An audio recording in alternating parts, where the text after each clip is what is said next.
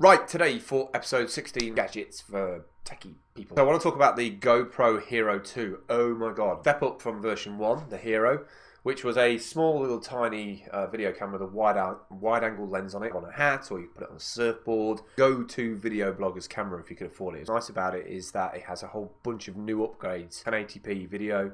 Uh, it's even got a little battery warming feature on it. It was a battery up in cold conditions, which is a brilliant idea. It Has the ability to be run wireless. As of the middle of 2012, they're bringing out a wireless backpack feature, enable the camera to be live streamed on the web, which is whole, opens up a whole new group of awesomeness for doing live events and surfing and streaming that to the web while the rider is actually riding. So I'm really looking forward to that. Another thing is digital cameras. There's a whole stack of different digital cameras out there this year, which I've really sort of taken my eye. Olympus, their EP3 is a nice little four thirds micro four thirds camera. The Panasonic G3. There's a whole different suite of Canon cameras as well. I like the Ixus range. If you want to point point and shoot that does 720p HD. Obviously, if you've got the money to spend, there's some fantastic new 35mm DSLR stuff that's coming out the market. There's Red, obviously, with the new Scarlet, which is super pricey but super awesome 4K camera. There's also the Canon C300, which is an amazing 35mm style camera, so you can put all the PL lenses on it. You get some beautiful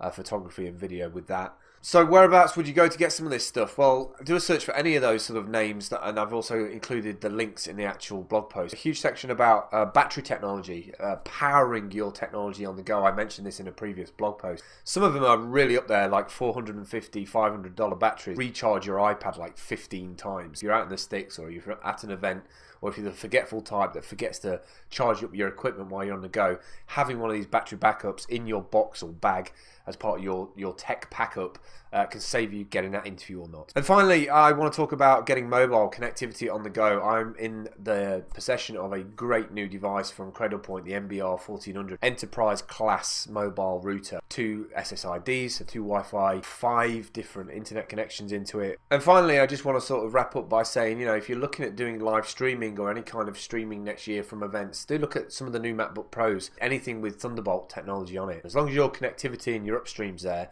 you'll be able to push that perfectly crystal clear content. That's it today. I'll catch up with you tomorrow and I will see you then.